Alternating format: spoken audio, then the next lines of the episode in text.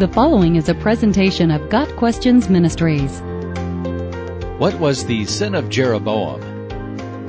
2 Kings 3 verse 3 includes a reference to King Joram, or Jehoram, of Israel, and the sin of Jeroboam. Joram was a son of Ahab, and the only thing positive mentioned about him is that he got rid of the sacred stone of Baal that his father had made. 2 Kings 3 verse 2. Thus he was not as wicked as his parents, but that's not saying much. Joram's problem was that he clung to the sins of Jeroboam. Jeroboam was the first king of divided Israel.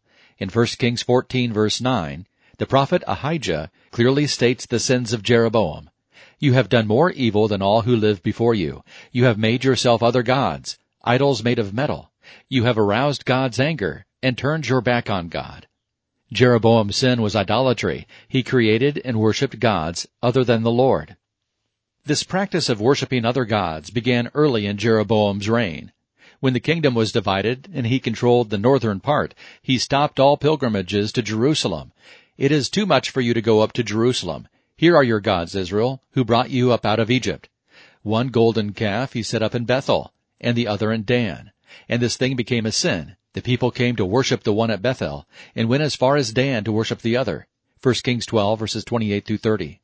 In addition to sacrificing to these two golden calves, Jeroboam built shrines on high places and appointed priests from all sorts of people, even though they were not Levites. 1 Kings 12 verse 31.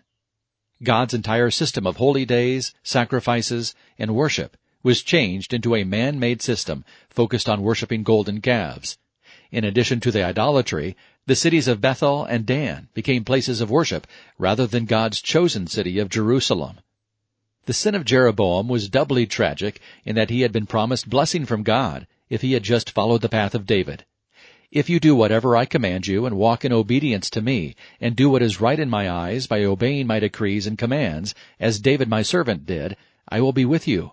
I will build you a dynasty as enduring as the one I built for David and will give Israel to you. 1 Kings 11 verse 38.